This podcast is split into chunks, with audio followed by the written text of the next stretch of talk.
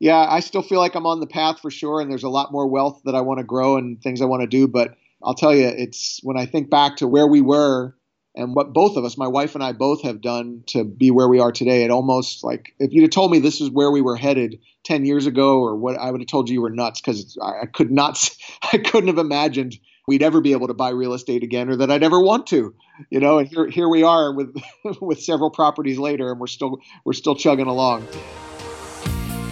Welcome to the Creating Wealth Show with Jason Hartman. You're about to learn a new slant on investing, some exciting techniques, and fresh new approaches to the world's most historically proven asset class that will enable you to create more wealth and freedom than you ever thought possible. Jason is a genuine self made multimillionaire who's actually been there and done it. He's a successful investor, lender, developer, and entrepreneur who's owned properties in 11 states, had hundreds of tenants and been involved in thousands of real estate transactions. This program will help you follow in Jason's footsteps on the road to your financial independence day. You really can do it.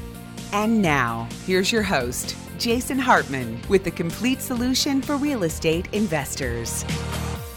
Welcome to episode 1305, 1305 of the Creating Wealth Show.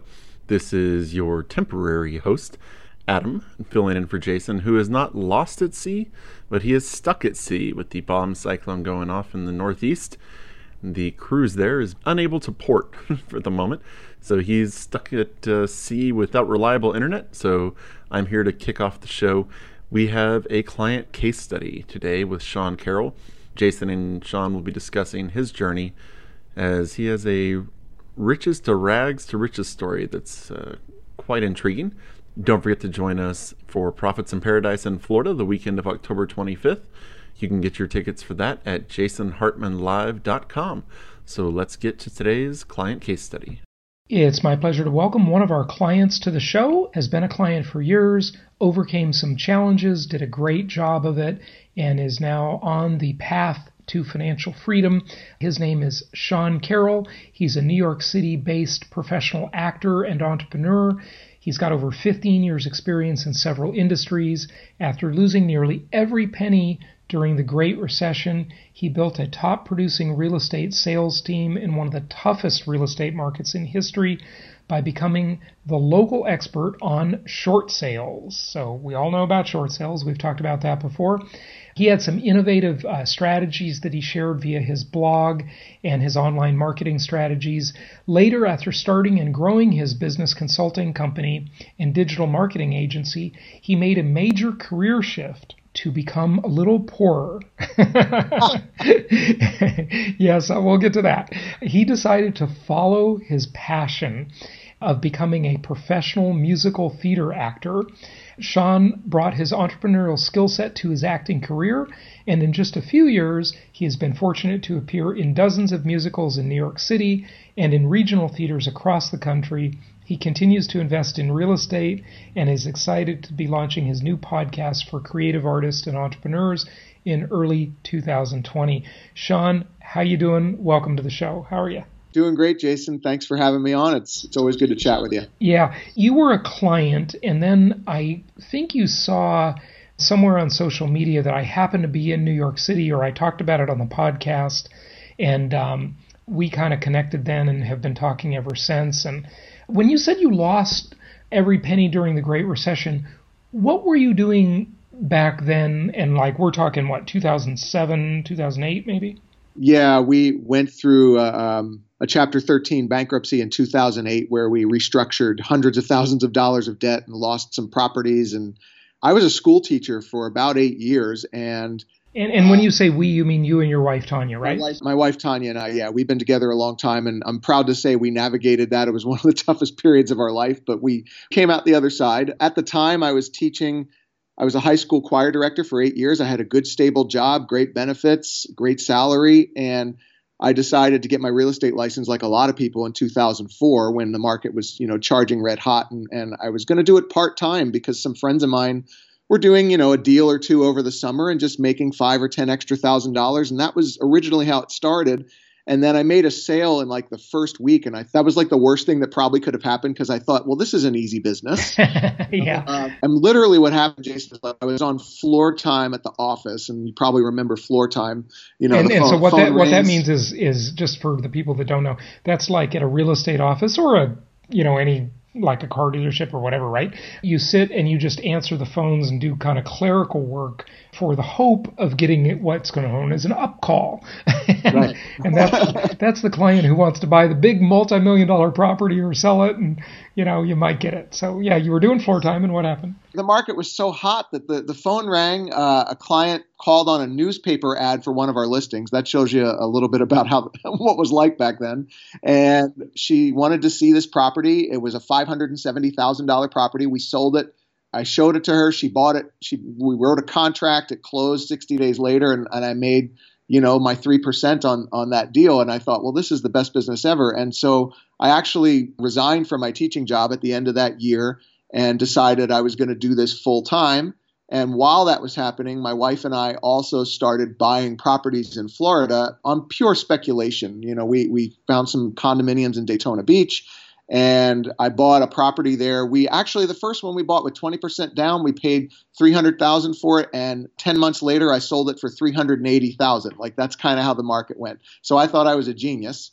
And unfortunately, I, I duplicated that behavior over and over. And when the market shifted and the rents weren't there to cover these massive mortgages we had, including our primary residence, we were in this spiral where I was using credit cards to keep up. And, and I actually remember the day I took a cash advance check to the bank to actually have enough money in my account to pay my mortgage on one of the investment properties. And you can imagine, Jason, it was like a downward spiral from there. And when I say we lost nearly every penny, um, I remember the day my cell phone got shut off and I I had a business at the time and I had a merchant account. So I remember using uh, I don't even know if I should say this on a podcast, but I used my own merchant account to run a credit card of my own so that I would have enough money in my account to turn my phone back on. Like that's how bad it got. Wow. Yeah.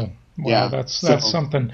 So you went through a really tough time. Yes, it's uh, you know the old saying I, I always like to uh, think of is everybody's a genius in a bull market, and Yep. you know you can get away with that stuff for a while, like you know buying houses on credit cards or you know sort of financing your life when everything's going up, but eventually things correct, and what Yep. goes up must come down, right? Yeah, and when we had that success or initial success because of the market conditions, I mean, we're talking for I was 28 years old at the time, and I was seeing these these profits on sales of hundred thousand dollars, hundred twenty thousand dollars, and so I'm thinking, wow, like. So naturally, when you do one, now you uh, the next one I want to leverage even more, and and, the, and that behavior just it's just not fundamentally sound behavior. And, and at the time, I I remember the thinking for all of us at the time because I know there was a lot of very smart people who got burned or burned themselves. And the thinking was, well, when the market starts to shift, we can always sell. And what unfortunately happened, as you know, is the market shifted so quickly that there was no way to sell these properties and get out from under them without taking massive losses and and being you know several hundred thousand dollars underwater. I you know nobody I never even imagined that worst case scenario. I thought, well, I'll just sell if, if things soften up. and, and unfortunately, so highly levered, we couldn't do it. when the market disappears and it can disappear rather quickly now granted it did not disappear nearly as quickly as the stock market evaporated True.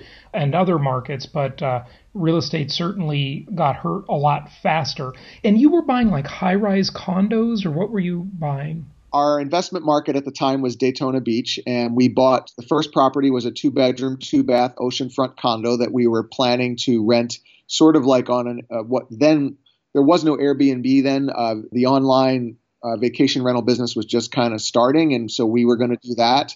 Um, and unfortunately, I didn't read my condominium bylaws that said you can't rent short term, so the, the association forced me to go long term. And then we bought um, another two bedroom condo. And then the deal that actually broke the camel's back, if you will, was sight unseen. I purchased a $500,000 four bedroom, three bath house with 5% down. And I asked the seller to give me $15,000 in closing costs so that I would have to come up with even less cash right And- right yeah that property rented get this jason the market rent on that $500000 property was $1350 and somehow sean thought that was a good deal Isn't that funny? Well, Sean, I wish you would have met me sooner.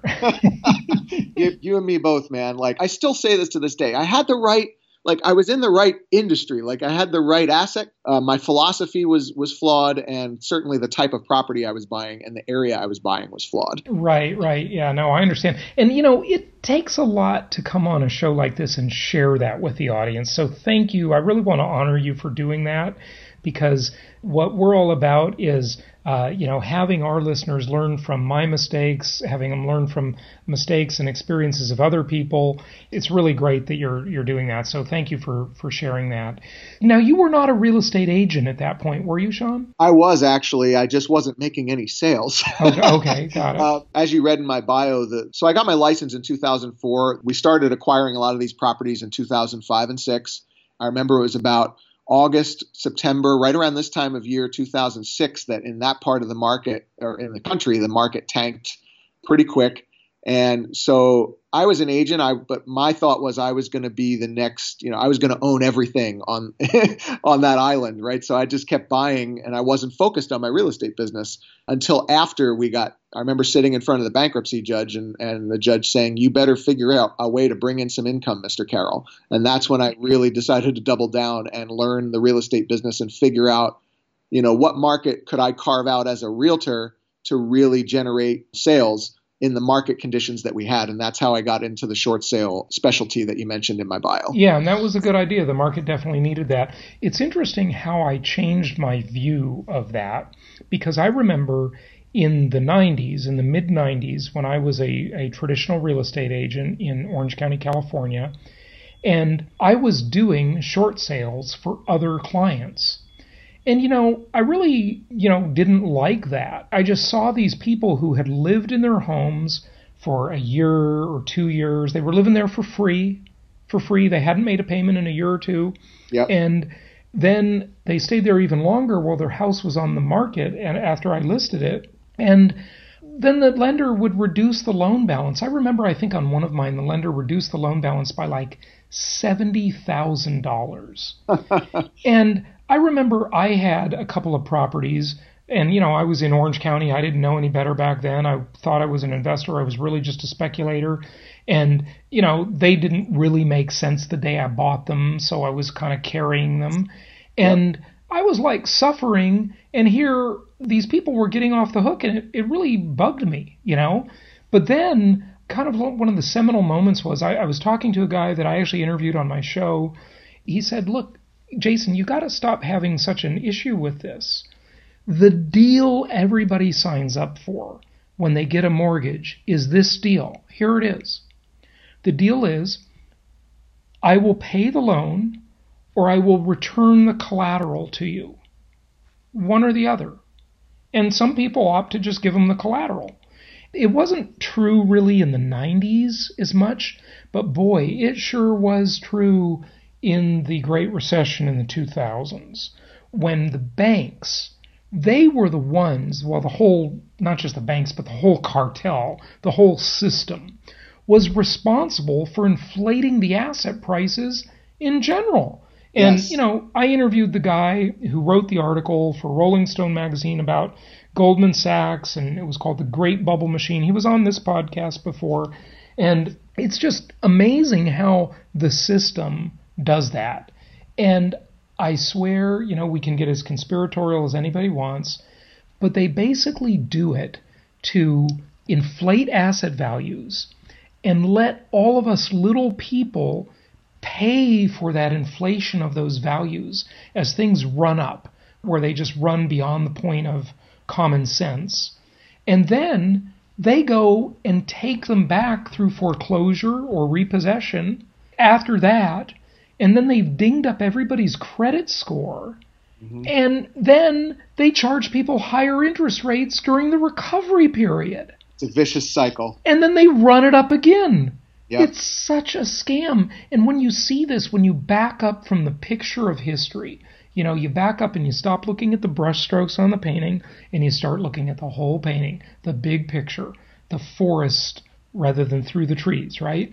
Yep. You see that they do this over and over. It's like every 10 years, it's the same story. Now, Sometimes it's more or less pronounced than it is other times, but it's the same basic deal.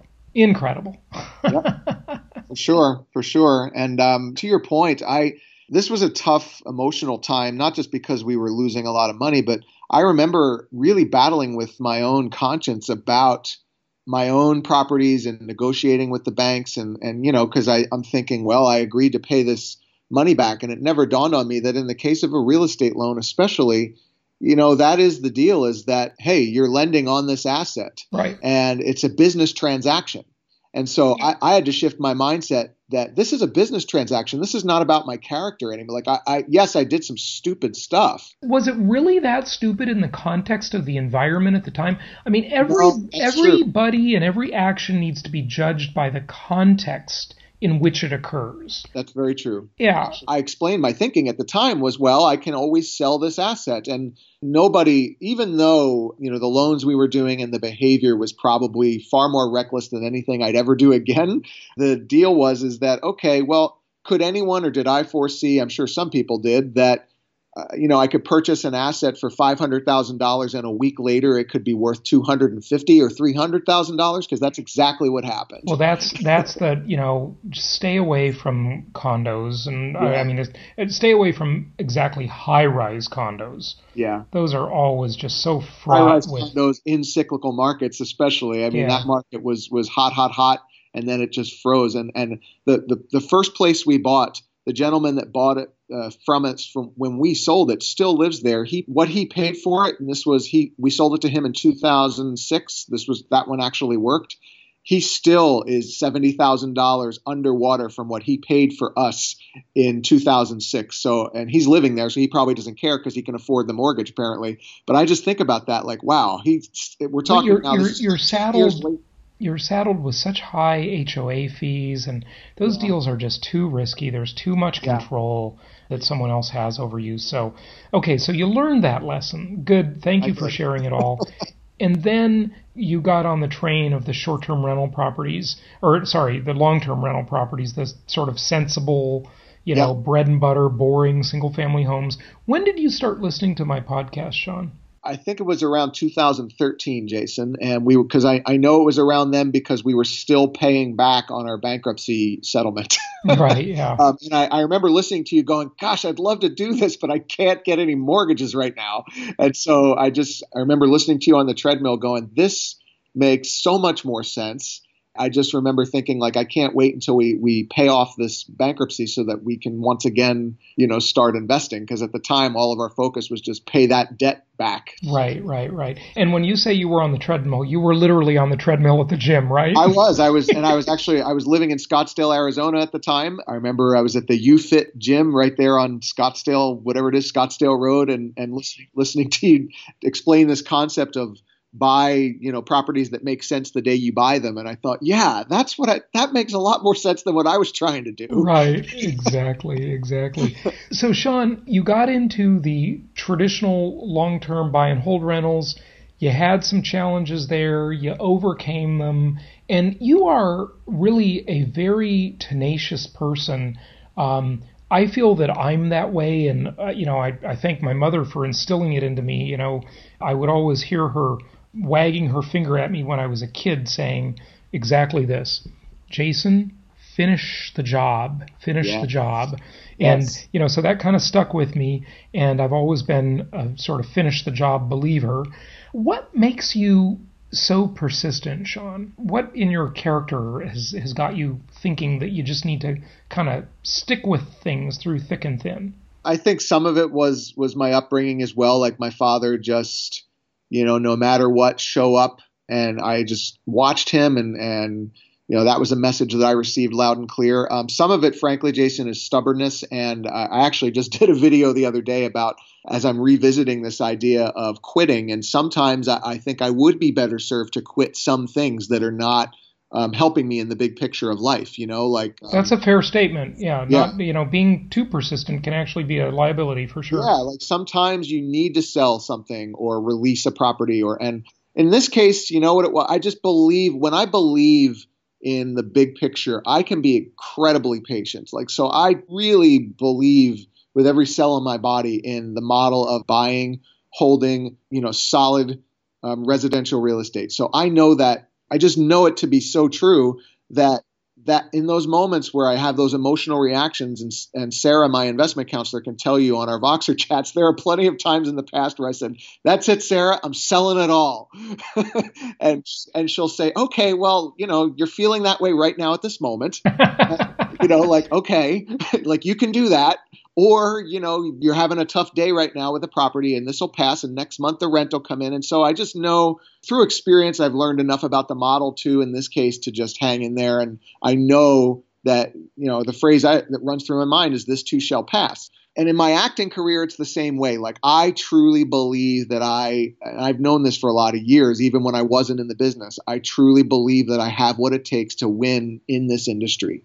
And so um, when I have that conviction or that belief, and, I, and there's a lot, and the evidence is there to support it, I will never quit that thing unless you're going to have to chase me out of it. You know, but to your point, sometimes, you know, there have been plenty of moments, whether it be with stocks or businesses I was involved in or relationships I was involved in, where it's like, oh, I'm going to stick it out and then I end up hurting myself more in the process. So I, I, think becoming aware of the differences where I'm at right now in my life, like just pay, paying closer attention. But real estate, I'm not going anywhere. In fact, I'm looking to expand my portfolio still, even with all the challenges. And I've had challenges is a, is a soft way to put it for sure. It's been there was some downright miserable. I heard someone say I was. Uh, at a conference and I heard him say, you know, stop calling things problems, call them challenges. Yep. Because it makes you greet it with you know a different perspective right? You greet it with hey this is a challenge. I'm just going to deal with it and overcome it.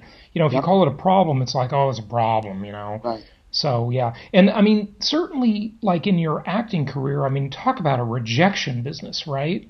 You know. Too much yeah. Yeah it's you know what's frustrating too sometimes as an actor is we don't always we seldom get feedback as to why we didn't book the job every once in a while you'll get someone that'll give you that feedback where they'll say hey you know we went with somebody because of this. And almost always the reason i don't book a job or any actor doesn't book a job has nothing to do with how talented you are. So that that can be incredibly frustrating um, where you just keep showing up showing up showing up and you don't even really know what's going on behind the scenes. Uh, and you know, at least with real estate, like the market and the, the behavior of the properties, the performance of the properties, like I'm, I'm at least getting feedback so that I can course correct a little easier. With acting, it's a little different. That's why I hire coaches in acting because they can see things in what I'm doing that I can't see. Come to think of it, now that I'm saying it out loud, I mean, that's kind of the role Sarah plays as an investment counselor for me is she can objectively look at something that I'm right in the middle of and kind of call balls and strikes to use a baseball term, instead of uh, she's not emotional when she's giving me suggestions or advice. Whereas when I'm in it, it's a lot harder to see. Sure. You know? Yeah, yeah, that's definitely true. Now, last year, you and Tanya, your wife, came to our Venture Alliance Mastermind meeting in New York City. Of course, you live there, and yep. it was great that you guys uh, could attend that.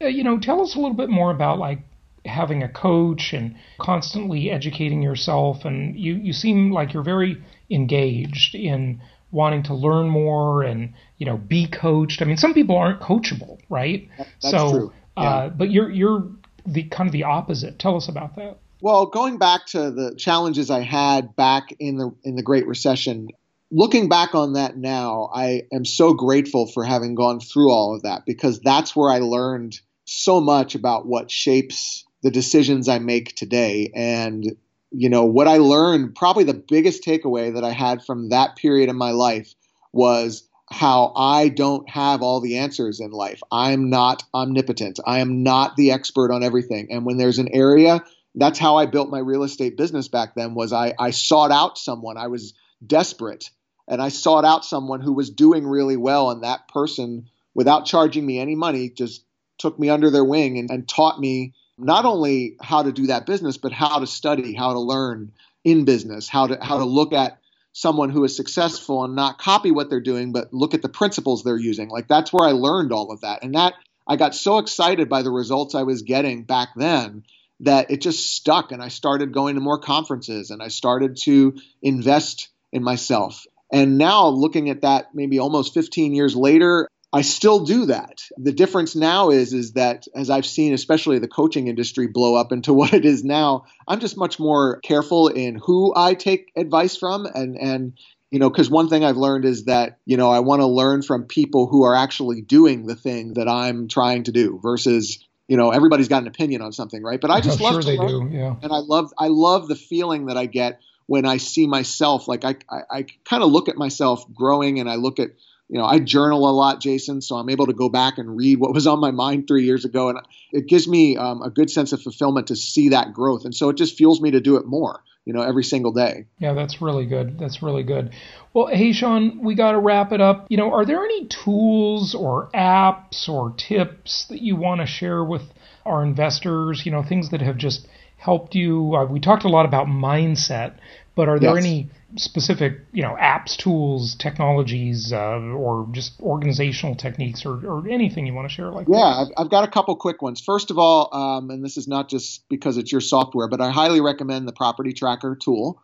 If you're not using Property Tracker, use something where you can look at the actual real numbers of what your assets, what your portfolio is doing. Because in those moments where you have days like I had, one of the things that kept me on track was to go back and look at the actual performance of the property, and that includes the full performance of the property. Mhm. So, property tracker is one. A general tip would be in any market that you're in, even if you are more of a hands off investor and you're, you're choosing to go the route of property managers and, and kind of letting them do most of the heavy lifting, um, what I would say about that is in every market that you're in, one job that I think every investor should do is to have on standby, like whether it's a contractor, a handyman, someone on the ground there in that market who you can build a relationship with, multiple people, because property managers, while some of them are good, Yeah. you will a you lot will of them overpay. suck. You will overpay and get, you know, I mean, I just had a job in one of my properties that the estimates coming from the manager were four thousand, five thousand dollars. My licensed contractor that I met through a referral did the same job for under two thousand dollars. So we're talking about a, a substantial Unbelievable. savings. Yeah, It's and just it's just ridiculous. And by the way, we didn't even get to talk about that, but you know, self-management. You're now self-managing. I think all of your properties or just some of them. just some of them I, and I, I take what's called a hybrid approach like i'm on a, a lower scale of the like one of the managers i have like there's different pricing depending upon how much you you do so i do more for some of those and so i pay way less in fees um, they handle some of the you know the day-to-day stuff but like in terms of if there's repairs i'm doing more of that and as I expand my portfolio, especially as I'm looking at some new construction stuff that hopefully will have some less maintenance, I'm looking at self managing those just because I, I anticipate that those are going to be a lot easier to run. Mhm. Uh, but yeah, it saved me a ton to get on the phone. Even though I'm, I'm a busy guy like all of us, that half hour or one hour that I spend getting estimates on my own or making a few phone calls is well worth the twenty five hundred or three thousand dollars I would I would save, you know, in some of those those maintenance jobs. So Yeah. I go back and forth with it. Sometimes, Jason, I don't want to deal with it, and I just I don't want the phone to ring. But then when I see sometimes the the savings, I go well, and the speed too. Speed is the other thing. Like my handyman was in there in 48 hours and I had know. the job done. You, yeah. You really know? do. When you self manage, I think you just provide a better service, a better experience for your tenants. You know? I agree. Yeah, she was very happy, and she she was very cooperative with him. They were texting back and forth. I didn't even have to get involved. Once I called him and gave him her information and let her know that he was going to be in touch, the two of them worked it all out, and I got sent pictures, and and I almost was surprised at how easy it was. Yeah, right. And a lot of times the tenants they just do a lot of your work for you.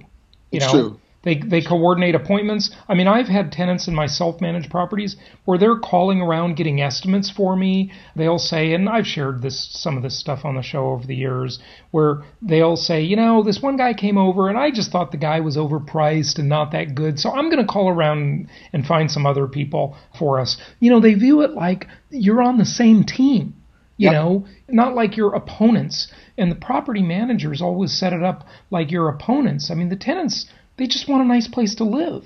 You That's know, right. I think you can give it to them better if you self manage and deal with them directly. It's just a lot easier than people think. But you do have to have a local contractor or some local contacts, and we can help you do that on the show and uh, you know at our events, network with our other clients and stuff who are doing it. So yeah, good stuff. Sean, any other apps or tools or technology? I mean, this is going to sound really basic, but using the Google suite of products, especially Google Docs, where um, like if my wife and I, or if you have business partners or anybody else that you're investing with, or in the case of my contractor, being able to share in real time on the web you know, in a folder that we can all see what's going on with the repair, what's going on with the property. And what I love about those is they're absolutely free. So you can use the Google spreadsheets, you can use the Google document where you can have a running document. And it also keeps me in control of seeing who was in there when like it gives a lot of accountability it's and again it sounds so simple because it's not like this hot new real estate uh, yeah, app, I get it. It saved, it saved me so many times from just being able to go in there when I'm on my phone waiting for a train, I can go into to the Google Suite and you know see that my contractor uploaded a photo of what needs to be done. Mm-hmm. You can keep it really simple like that. I'm sure there's some better tools out there, but that that yeah. has saved me so much time. Yeah, absolutely, good stuff. Well, Sean, thank you so much for sharing your experiences. Uh, and um, you know, this is it's almost like a rags to riches story here. We're hearing from you.